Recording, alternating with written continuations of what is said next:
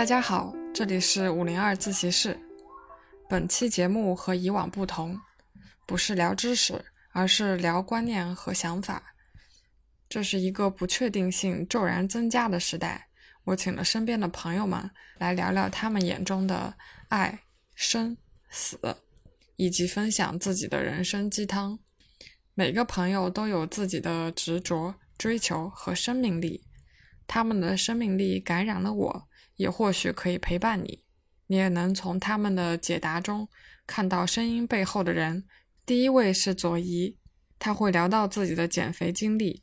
因为身体长期处于亚健康的状态，影响了情绪，他决心减肥。在此之前，他很少运动，现在却每天离不开运动。他连减肥都总结出很棒的人生哲理。他虽然在节目中说自己对世界看腻了，实际上却永远扛着前进的大旗。从袁隆平爷爷去世的话题开始，听听他的生死和爱情观。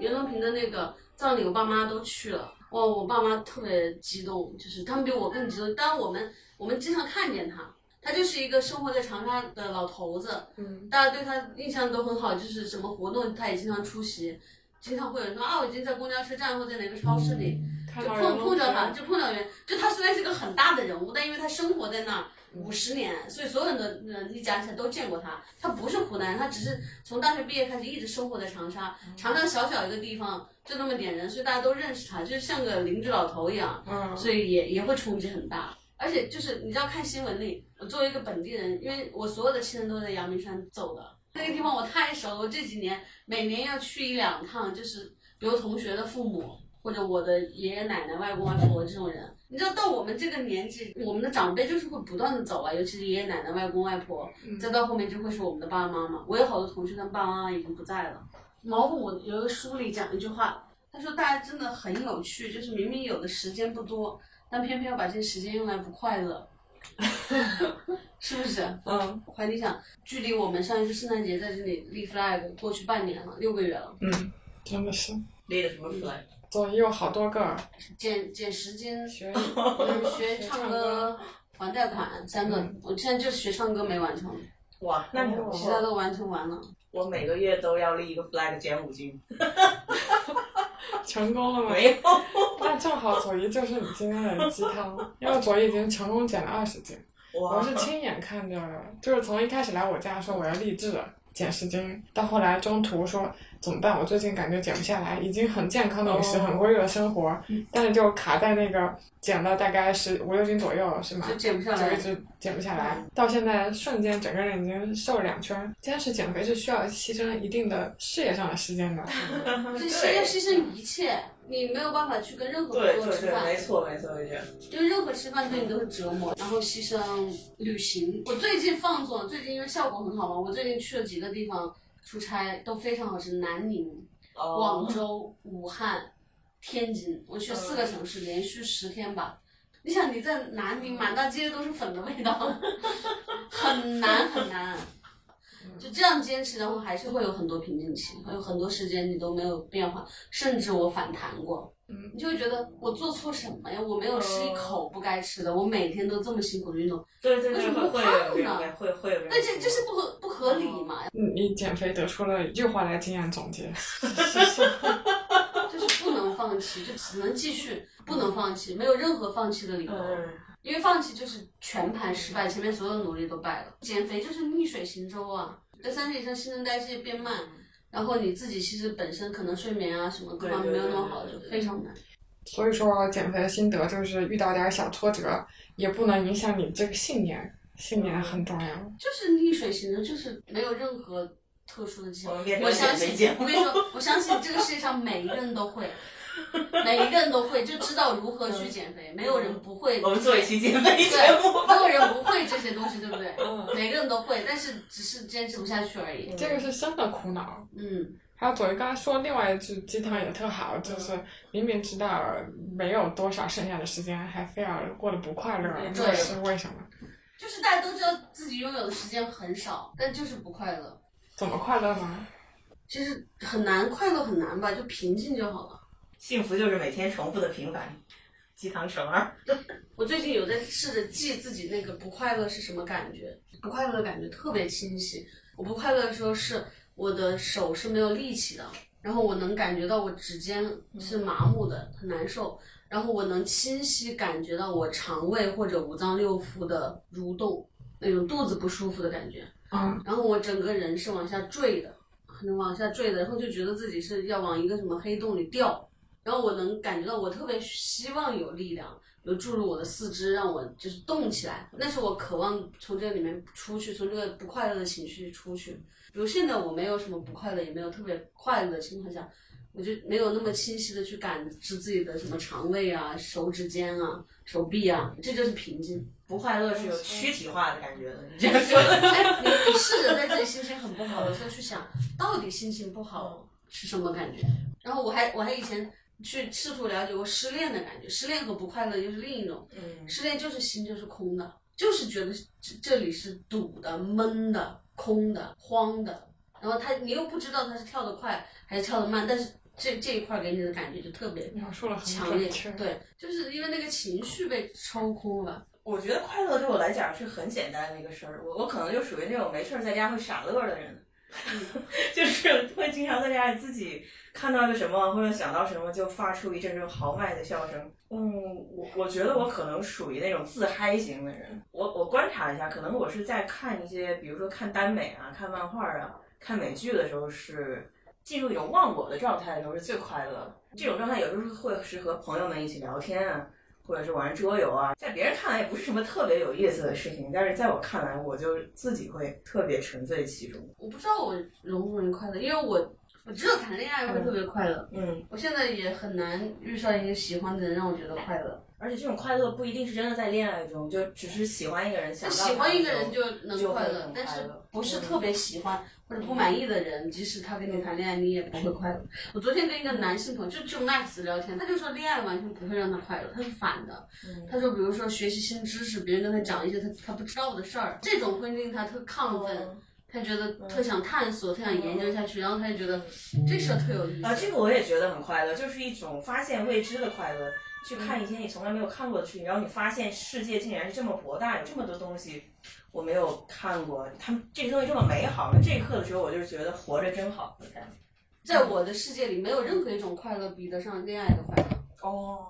其他所有的，比如说父母对我的爱，朋友对我的好，然后认识新的世界，看新的书，都快乐。他们是一个级别的，然后恋爱是完全另一个层级的。哦，那你觉得这个恋爱的快乐的独特之处在哪里？会让我充满力量。就恋爱的时候，我连比如说去运动或者去工作都会更有动力，我连喝水都能喝得更多，我食欲也会更旺盛。那什么样的恋爱对象会让你觉得快乐？就那种怦然心动啊！有一些人你不能说你跟他恋爱了。就有一次我在一个等飞机的过程中，在那个机场候机厅里看到一个男的，就特别喜欢，哇，那就够让我快乐。我跟他完全不认识。那你跟他说话了吗？没有没有没有，隔得远远的看着。他在工作，他戴着耳机在工作，因为不好去，就是原，完全我我都不知道他是已婚还是什么状态，不知道。然后我还偷拍了一张他的照片。那种让我就心动吧。你如果说是恋爱的话，可能复杂了。就是如果有一个人让你心动，但你根本说不清楚什么时候、什么人，他具备什么特质会让你心动。那你觉得你算是一个恋爱体质的人吗？完全是，我是一个恋爱是生命的人。哦。就是我太追求这个事情了，我可以其他什么都不要。嗯，你看我最近在看这个《我们为何结婚又为何不忠》，他就说。就人和人之间为什么会产生心动的感觉？首先，你从年的时候开始，可能就在慢慢凭借自己的经验绘制一个爱情地图。你潜意识里会产生对什么样的人可能会心动，但是你自己是意识不到的。没有什么，没有什么规则。有些人可能一开始还行，就很快就会，就是我们管它叫上头和下头。对，豆瓣是豆瓣的说法，就是你你对一个男生 crush 那那一刻叫上头。聊聊两句天，听他说说话，哎，有口音，下头。我我记得看过一个电影，我忘了名字叫什么，就是周迅演的。他说爱情就是一种费洛蒙嘛，嗯，然后你把这个人身上粘贴了一些费洛蒙，他们就产生了莫名的化学反应。就这种费洛蒙，我觉得就是大家在追剧磕 CP 时候的看到的粉红泡泡吧。对啊，就是我磕 CP 也会有这种快乐。哦，对对对对对对。哦，这个我磕 CP 真的会。是的，是的。你知道我磕侯佩岑和周杰伦的时候，真的可以整夜不睡觉去研究他俩，然后我认真的学他俩的那些歌，然后就是脑子里就觉得为什么不能在一起，为他们伤心，为他们难过。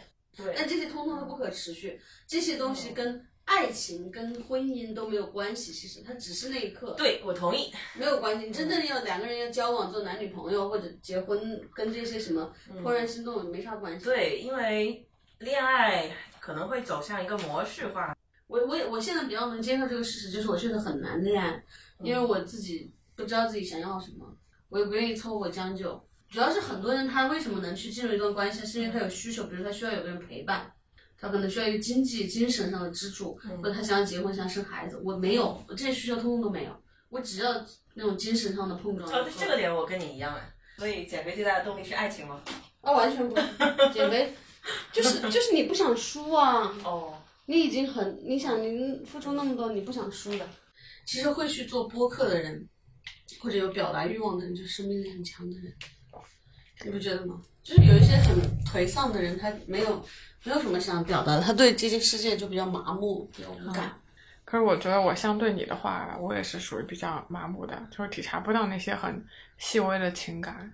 就我我之前在那个公司，我在那里有特别明确的感觉，就因为我是一个新入职的人嘛，公司成立了有六七年的样子，然后所有的人呢，很多都待了三年五年这样，被调去做产品的时候，我就去跟那些不认识的同学聊天，问他们，比如说你们用我们的自己的 APP 吗？我们自己的小程序，嗯，用不用？然后关不关心公司那个产品上的变化？然后比如说当时我们有那种卖的套餐一万九千八，你知道是啥吗？就去问公司，你问他们知不知道是什么？对，基本上得到的都是否定的答案。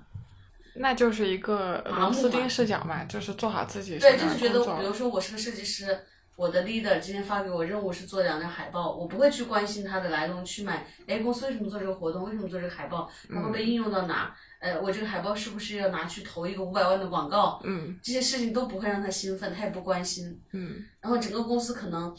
当时得有百分之八十的人是这样的状况，就是我我会觉得大家应该更关心我们产品里有很多的 bug。你你你说你的用户有一千万，那你有千个人在这上班，这一千个人他是不是是应该你最核心的用户？从上班的角度来说，我就觉得我我就我自己上班，假设我的公司是做了一个 app，我肯定每天早上起来我就看。他推送了什么？哎，他这里做了什么变动？或者我们前几天讨论那个功能，它应用到这里。尽管我不是我的岗位，其实跟这没关系。就像我开一个店一样，我可能是后面那个洗碗的，但是我一定会关心前台的价格的变化。就这种心态，我觉得这是一种生命力。就是，但是你得承认，绝大多数人不会这样去，因为这很辛苦，而且很可能还会得罪人啊。很多年前就鲁迅就讲嘛，就是在一个房子里，到底是要唤醒大家去冲破，还是让大家睡着？因为睡着的话，其实也还好，不会太痛苦。嗯。然后你叫醒大家，大家可能会很狰狞。反正反正人生面临的都是这样的。但是我我我不觉得那些选择闭眼睡觉或者麻木的有什么问题，因为我自己我选的这一条就是可能很辛苦的路，在里面是有很多的。我压力的，我也我也过得不是很容易，但是我是我自己喜欢这样，嗯，然后所以我愿意承受这个代价。那其他人他并不喜欢这样，他就觉得他的那个平静如水的生活，或者是他那个一亩三分地的生活非常的幸福了，或者他有他想保护的人。哎，我前阵子听到一个故事特别感慨，一个人跟我讲说他不喜欢别人在公共场合抽烟，他说其实按他，因为他很壮。他说，按他年轻的时候想法，就是那种公共场合抽烟不该抽烟的地方抽烟的，他可以上去揍他的。但他现在没有了。嗯。他说是因为他有小孩。啊。他觉得他不能动拳头，他也不想跟人发生冲突。你会失去那种勇气，但你会得到一些别的东西。对。嗯。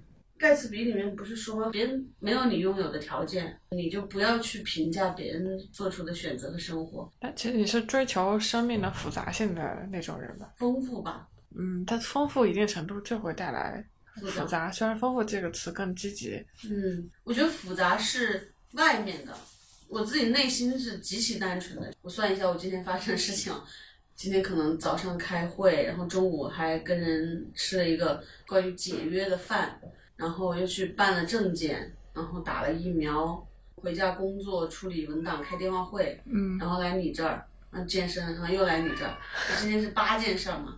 可能看上去一天发生八件事，嗯，其实在我自己这里，这就是一个非常有秩序的感觉，就是白天忙碌，晚上运动，嗯，然后 到精疲力尽的时候睡觉。嗯，我其实觉得“复杂”这个词儿有非常褒义的一面，它是一种哲学上复杂的美。嗯，就是湖畔大学有一个导师有一句话叫，说每一个 CEO 必须要具备的一种能力，就是处理复杂状况的能力。他的下一句话就是，你就不会再有难过的时候了。你只会有难办，这个事情很难办。如果如果你说复杂性的话，就是我什么都想学一点，但我并不是真的非要去把那个东西抓的那么狠。我会知道自己擅长什么，但我也看到有很多事儿是其实我不擅长的。嗯，比如说我觉得运动啊、音乐啊这些，我觉得都不是很擅长，但我又很好奇，我又想知道，至少我想浅尝辄止的了解一些吧。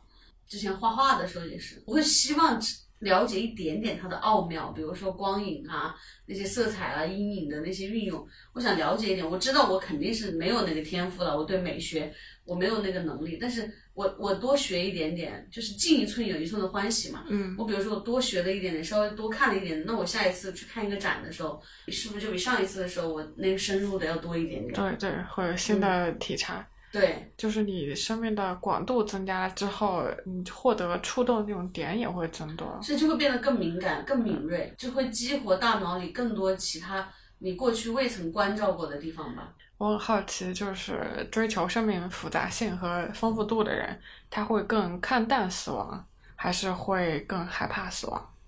嗯，我倒是对于自己死亡这件事情，其实没有特别害怕。因为我小时候我哥哥去世了，这个事情其实是是我家里是不能提的，就是我的父母是绝对不提这件事情的。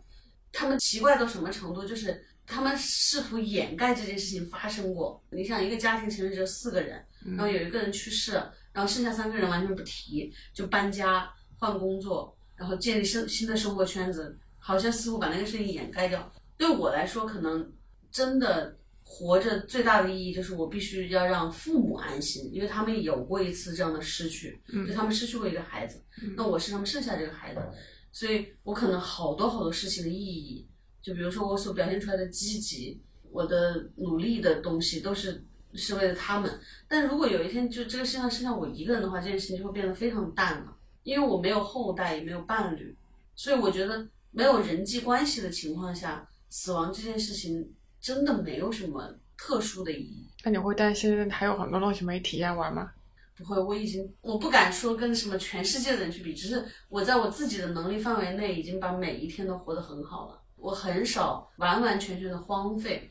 我记得以前跟同事聊天，我有那种很宅的女同事嘛，她说她她可以周五下班到周一上班都不出门，然后问她干嘛，就是看综艺和吃外卖两件事情。当然这个。我我没有任何鄙视意思，就是他是就是非常爽。嗯，我其实也试着去体验过，其实也是蛮爽的。但对我来说，可能更更爽的就是我我要做很多很多的事情，我要见很多很多人。然后我因为我很小就开始做这些事情了，就是大家所谓的什么去西藏、去云南旅游这种事情，在我十几岁的时候我就已经玩腻了。然后到比如到我三十几岁的时候，呃，身边的人可能会更多的想聊什么去欧美啊，去买奢侈品啊。那，这些其实在我二十岁的时候，二十五岁的时候，我也就已经体验的很丰富了，然后婚也结过了，好像后面更多的只是对自己内心的观察，然后以及观察人类吧。就夸张点说，就是你可以每一天都可以结束，然后每一天又可以重新开始。我觉得有点玩腻了，就是对我来说，就是这个世界其实是真的有点玩腻了，所以我说没有什么事情会让我。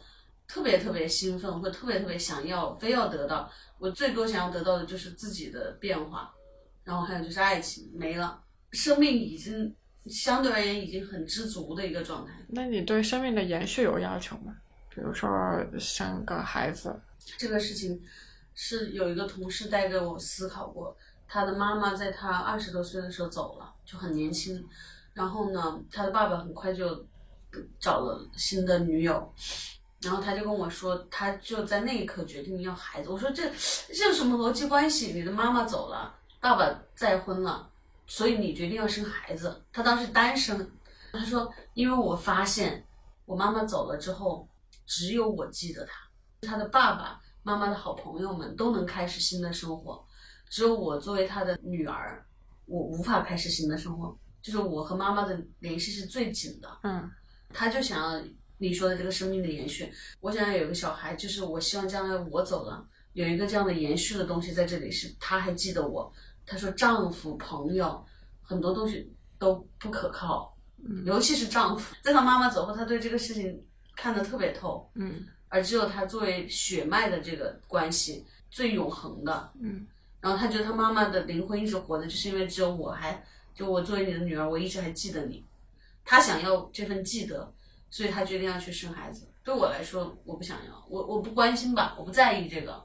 我觉得都会消失的，都会不记得的。你可能你朋友说那份记得是和这个世界的一个连接，就即便他走了之后还有一个连接。对他想要留下这份，就是你说的生命的延续。他想要有留下一个孩子。对我来说，我觉得被遗忘或者。失去存在感这件事情是必然发生的，所以我不需要有一个孩子非要记得我，嗯，不像被别人记得嘛。但我觉得作为朋友，我肯定会记得你带给我的影响。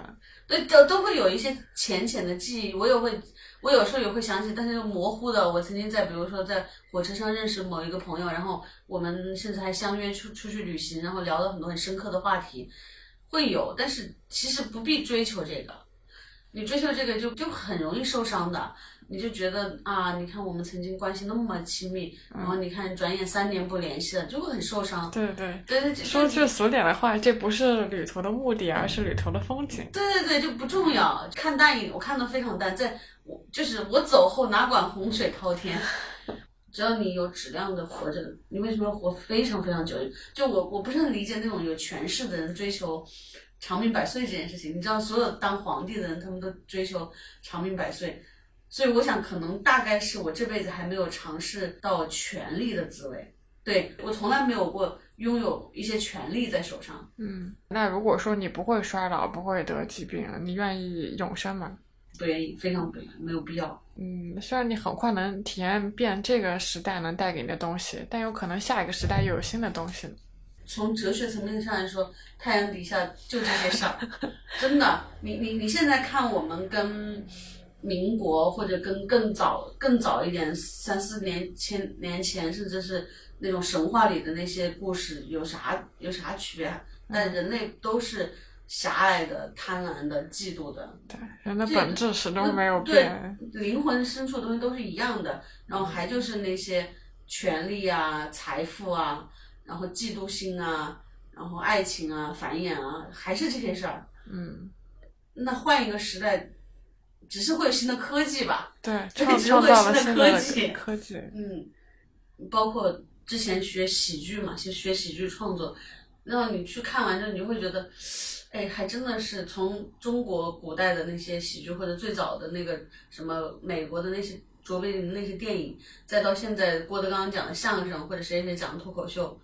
喜剧创作这件事情，它就是有套路的，嗯，它只是套套进了不同的时代背景和具体信息，从头到尾让我们发笑的东西就是那几个大原则。嗯，这件事情就是什么原则？喜剧的最核心原则是啥？我我翻一下我当时做的笔记啊，嗯，喜剧就是对生活的抱怨啊，这么简单？对生活抱怨，所有的这些东西其实就是，呃，有一个主题，这个主题比如说关于北京的交通，或者关于什么。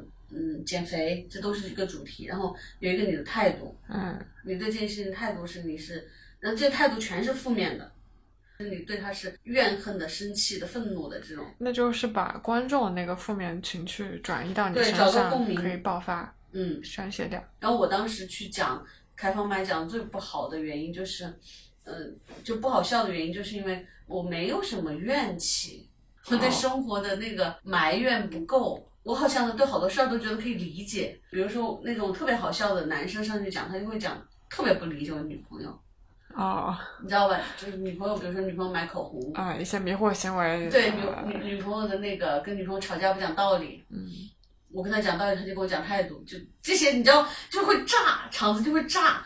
但这种事情我都觉得，如果你知道在我看这件事情，我就觉得那你这是两种思维方式不同啊。所以我觉得像脱口秀大会，我们比较喜欢的一些，觉得他段子比较嗯。高级的演员，他吐槽的不是很琐碎的，而是说，比如社会不公平、嗯或者一些时事、针砭时事的。我还记得周奇墨说那个疫情期间对，去药店买药的段子，呃是，他想买便宜的啊、对，然后一直给他推贵的哎，这就是我非常喜欢周奇墨的原因啊。嗯。他真的是对呃社会现象，然后对很多，比如说他站在一个北漂的角度，他对这个世界有很多的思考和观察，而不是单纯的对生活抱怨。他可以上升成为对社会中很多他认为需要去纠正的现象的抱怨。嗯嗯，有我有时候觉得，为什么大城市那么迷人，也是因为它的复杂性。十点同一个时间的北京，你可能同时，比如说我们在这个房间里面聊博客，另外有一场脱口秀演出在一个咖啡厅举行，还有一个书店在举办一个分享，然后另外一个酒吧里面他们在讨论一个新的创业的点子。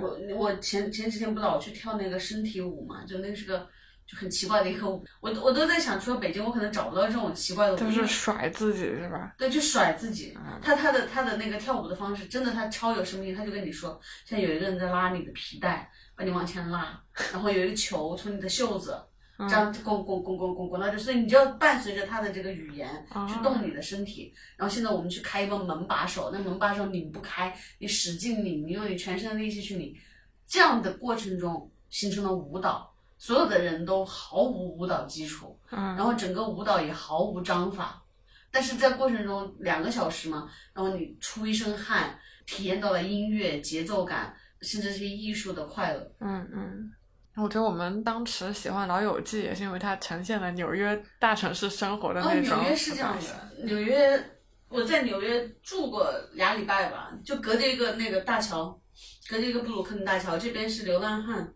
滑滑冰抢东西吃，流浪的诗人在用古老的打字机打字。你过个桥过去，那边第五大道香奈儿在开发布会，曼哈顿唐人街你再走一走，那边有一家二战时期就开的干洗店，然后那个老板不会讲英语，讲讲福建话，就是你会发现这些东西都在都在纽约，然后你只需要你绕一绕，大城市可能是一个最浓缩的呃人类社会缩影。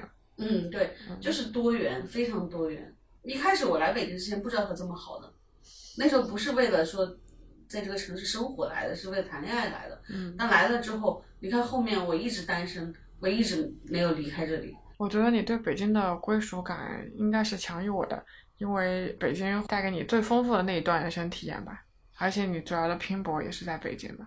目前为止我，是觉得北京最欢迎我，也不是欢迎我，就是北京最能包容我。你比如说去上海，嗯，我会难免觉得自己有点土；去杭州呢，又会觉得自己那个转化率不够高，性价比不够高。真的，在杭州大家都在聊 ROI 的时候，我是会觉得有点难受的。在北京，他大家好像能容忍你 ROI 不那么高。嗯，在长沙就更不用说了，长沙大家都很舒适、很安逸的生活，也没有什么共同语言。你知道，在深圳我也有很多的好朋友，也有亲人，然后在深圳就会感觉大家都想做生意，然后我又没有生意头脑，我我也觉得很难融入进去。所以北京是最适合我的，因为它最适合我，所以我在这里最舒服，在这里最舒服，我就更想留在这里，就有了安全感。最后说说你有没有什么呃中短期的计划吧？我希望自己更平静一点吧，因为现在还是很浮躁。虽然已经在努力的，就是所谓叫修修内功，就是很多时候会觉得反思自己，好多地方那个表达不够真诚啊，或者是那个事情做的呃不够到位啊，就是浮于表面什么。希望更平静、更深入的活着吧，在四十岁的时候，然后整个身体的状态更好。哎，我有个发小，他跟我说，他说我我从来没见过你的旗帜倒下去过，就是就他就他就我是扛着旗子在走的人，嗯，不管不管怎么走，就是不管在干嘛，反正就是我我是扛着一个东西，但他说你从来不会偃旗息鼓。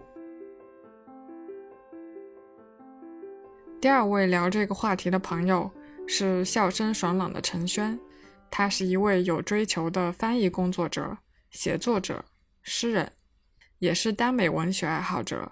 是微信群里的女性主义宣讲人。她这么豁达开朗，一件小事就能乐得喜笑颜开，但也有对生命如何延续这个话题的困扰。她的困扰和思考，在我看来是一种属于她的生命力。就刚才继续合作语谈的这个话题，人生中觉得最快乐的事情是什么？我就是觉得有非常多的事情我还没有见过。在英国的时候，这种感觉是非常强烈的。嗯，我当时是在英国纽卡斯尔留学，在那边待了两年。让我感受比较强烈的是，我在那边去看一个画展，这个插画展，它是给那个呃叫《哥本鬼城》的一本书做插画的一个，也是他也给《魔戒三部曲》画过插画的一个插画家。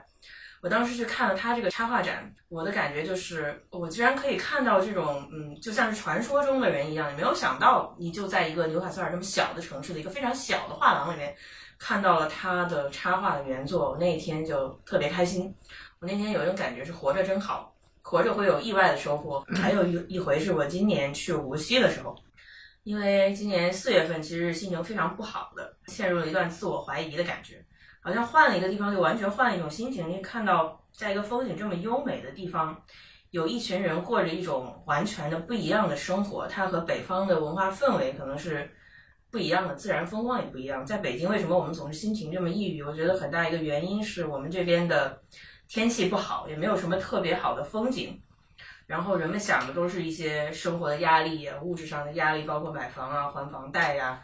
这个升职加薪，我们的业务怎么样呢？但是到了无锡以后，看了这么美丽的自然风光，就会有一种愿非利天者望风细心，这个经纶事务者亏古忘返的感觉。我们发现生活是可以这样过的，包括我们当时去了那个蜀山古南街。进了一家店，我们当时看到有特别多可爱的东西，有这么小的那种茶壶，还有茶宠。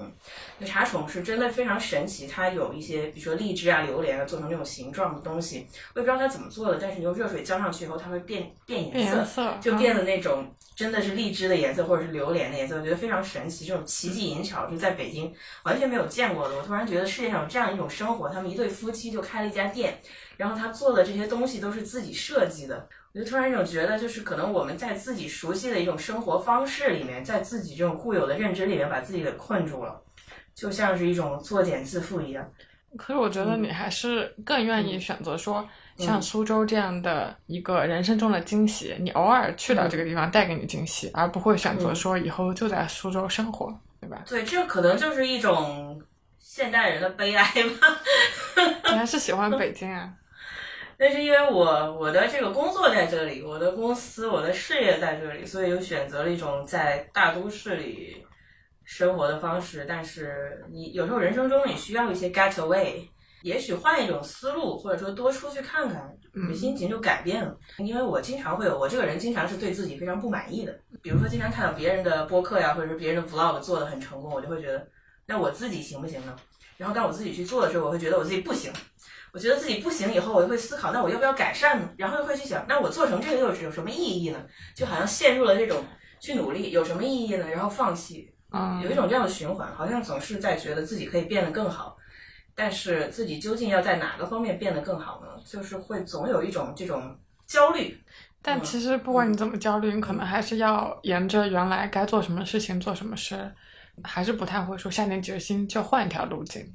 这个确实有想过，但是，但是如果在我这个年纪再去换一件事情，它需要很大的成本。像一些咨询，他会问我，我三十八岁再转行做翻译来得及吗？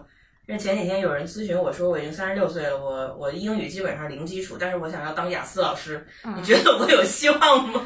以田园生活假设，嗯，如果你选择了田园生活，呃，你可能是确实换一种生活方式，可是田园生活有田园生活的嗯烦恼和一些困扰，对，呃，反而是说你现在在大城市的生活，在你所说的这个茧里面，但是你偶尔会有一些 get away 的这种小灵感、小刺激。可能这就是你想要的乐趣，就好像你一开始举例说，在英国找到一个插画，你就像在人生中去寻找那些遗落在角落里的宝藏，的那种惊喜感，它的刺激也可能会更强，又不好说哪一种人生选择就是更幸福或者更快乐。对，最近我有一个想法，就是前一段在豆瓣上有一个帖子，有一个文章被转的很多次，它的作者叫夏冰雹，他是一个做 vlog 的人，他以前是在媒体当记者，嗯，然后他写了一篇文章叫《低欲望生活》，他所谓的低欲望就是不在城里面买房，因为很讨厌这种体制化的生活，觉得在体制里面工作没有办法去实现他的才能，所以他就到农村去租了一个房子，然后在那边做自媒体，然后写了一篇文章叫《低欲望生活》。呃，其中他的文章中有一句话，我觉得在都市里面这种朝九晚五的工作，就仿佛像黑奴一样，跟他们不同的就是黑奴还有阳光。因为他写了这样一句话，所以被豆瓣上的好多人，包括很多豆红给转发群嘲，说这个人就是凡尔赛。他说这个人他明明是有了他爹妈给他的一切，嗯，但是他怎么好意思去提倡这种低欲望的生活呢？我们觉得他的这种低欲望其实正是一种高欲望生活，因为他想要其他更多的东西，他并不是真正的低欲望。然后我觉得这个现象就非常有趣，因为我理解的这个低欲望呢，它只是说我相对于别人在大城市里面买买房买车功成名就，我跑到乡村里面去租一个房子，过着我希望的一种有点自娱自乐，然后又做一个他的自媒体行业能够养活我自己。他理解的低欲望是这样的，但是别人觉得哦，你在农村里面租了一个这么好的房子，你还有这么多美美的照片，一看都是别人给你拍的，你这好意思叫低欲望吗？他这个文章我觉得很有意思，就是因为我在北京，我经常有一种我是物质的奴隶的感觉。嗯，就其实我本身并不是有一个特别强的物质欲望的人，但是你在北京，比如说你有了自己的房子，那现在你就会有房贷，嗯，然后你每个月为了还那么多房贷，你不得不去像螺丝钉一样，像笼子里面的仓鼠一样不停的去工作，导致你不可能再去轻松的选择一个数字游民一样的生活了。对，这个我当时看了这个文章，我就觉得我们没有必要去嘲讽他，因为他要实现这种方式，其实他并不需要那么多的特权，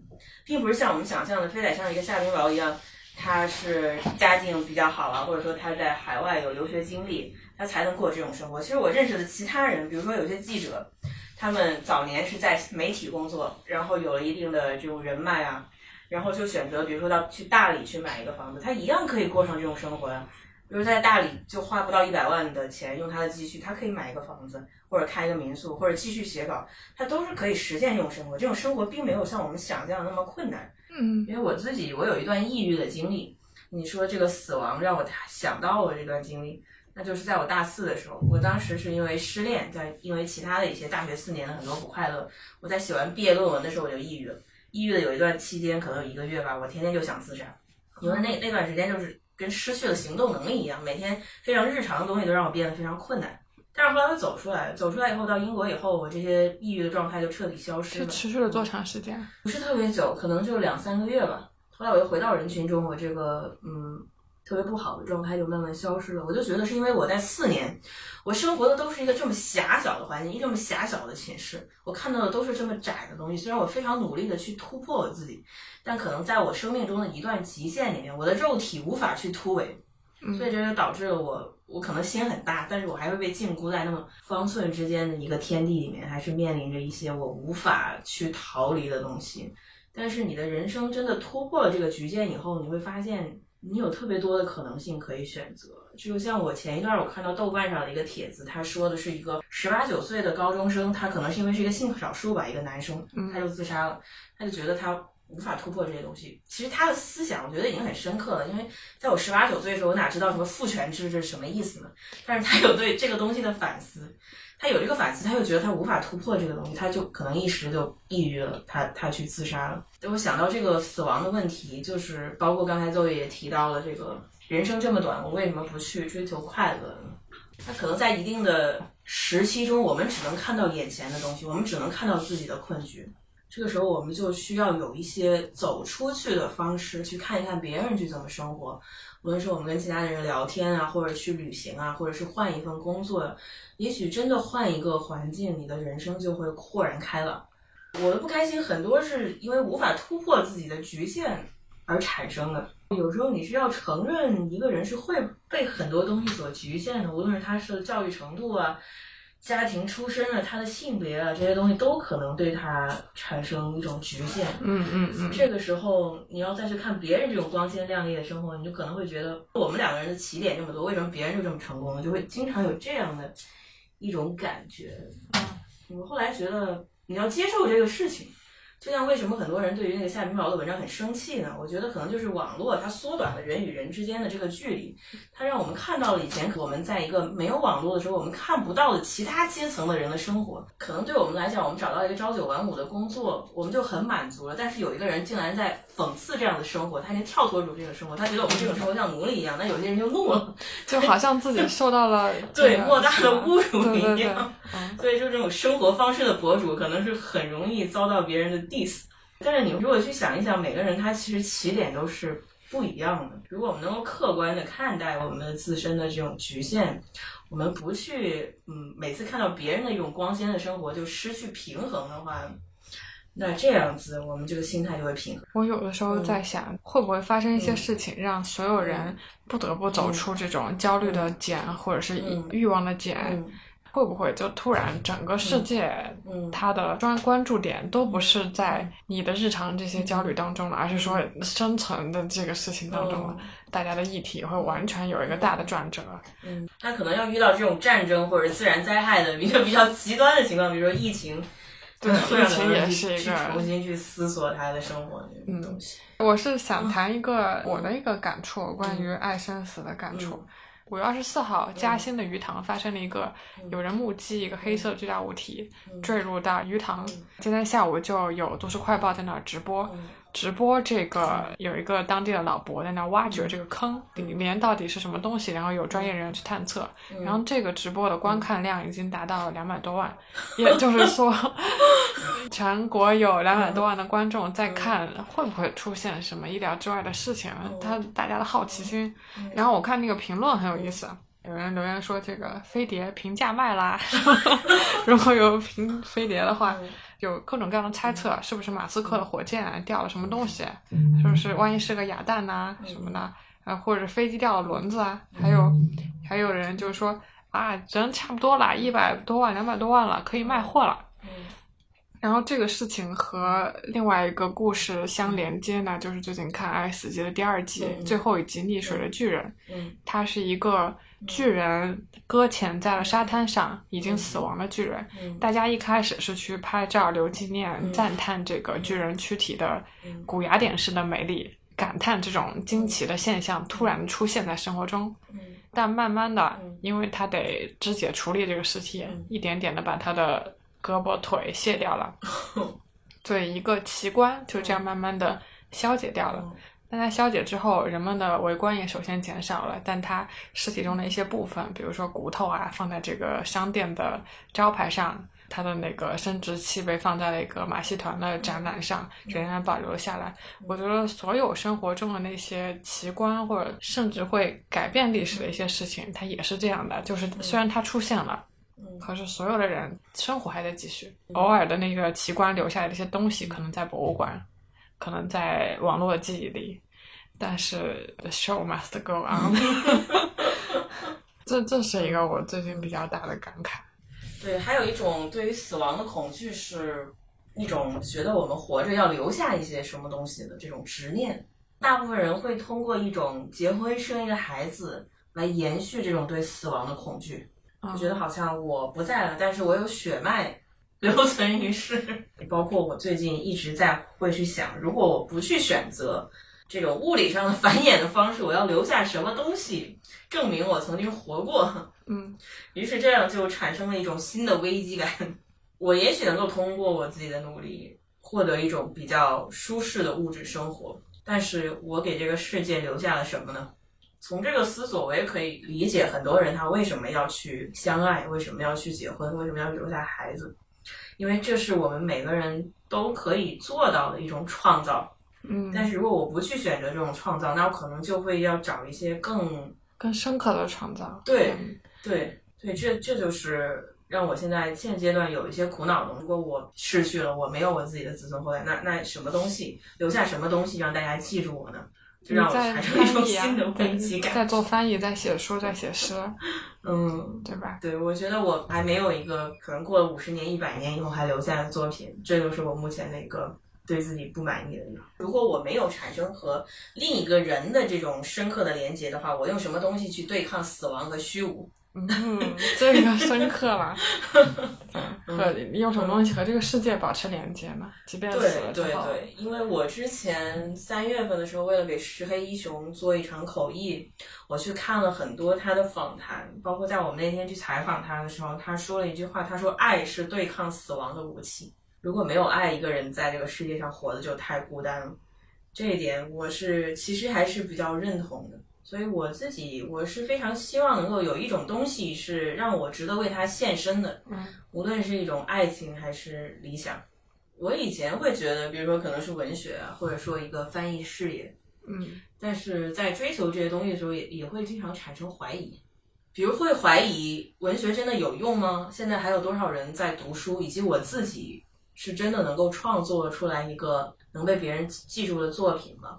以及包括我在做自己的翻译事业的时候，我会经常会觉得，那我这种坚持到底有意义吗？做的很多是商业翻译，那客户可能他只需要一个达到我的要求的百分之六十的产品，但是需要快，需要便宜，那它就和我的精益求精的这个理念是相悖的，有时候就会有这种自我怀疑。另外，我们去做语言或者是文字工作，其实它是一个没有止境的，永远可以更完美的东西。对对对，总是希望拿出，哪怕是在最短时间，把我自己非常劳累的情况，但是我要拿出一个我自己能够交得上去的答案，这也是我们一直的一个坚持，这也是因为我们在市场上获得了一些口碑，别人愿意推荐给我们的这个原因吧。嗯我觉得它它其实就是我这样的一个坚持。虽然我知道我这种方法在做翻译行业永远是可能是挣不了大钱，但它就是我的一个坚持。嗯。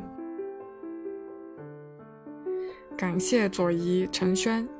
这个话题放在不同的时代、不同的人身上，都会有不同的答案。愿意听的话，之后也会不定期找些五零二的朋友们来聊这个话题。感谢大家的收听。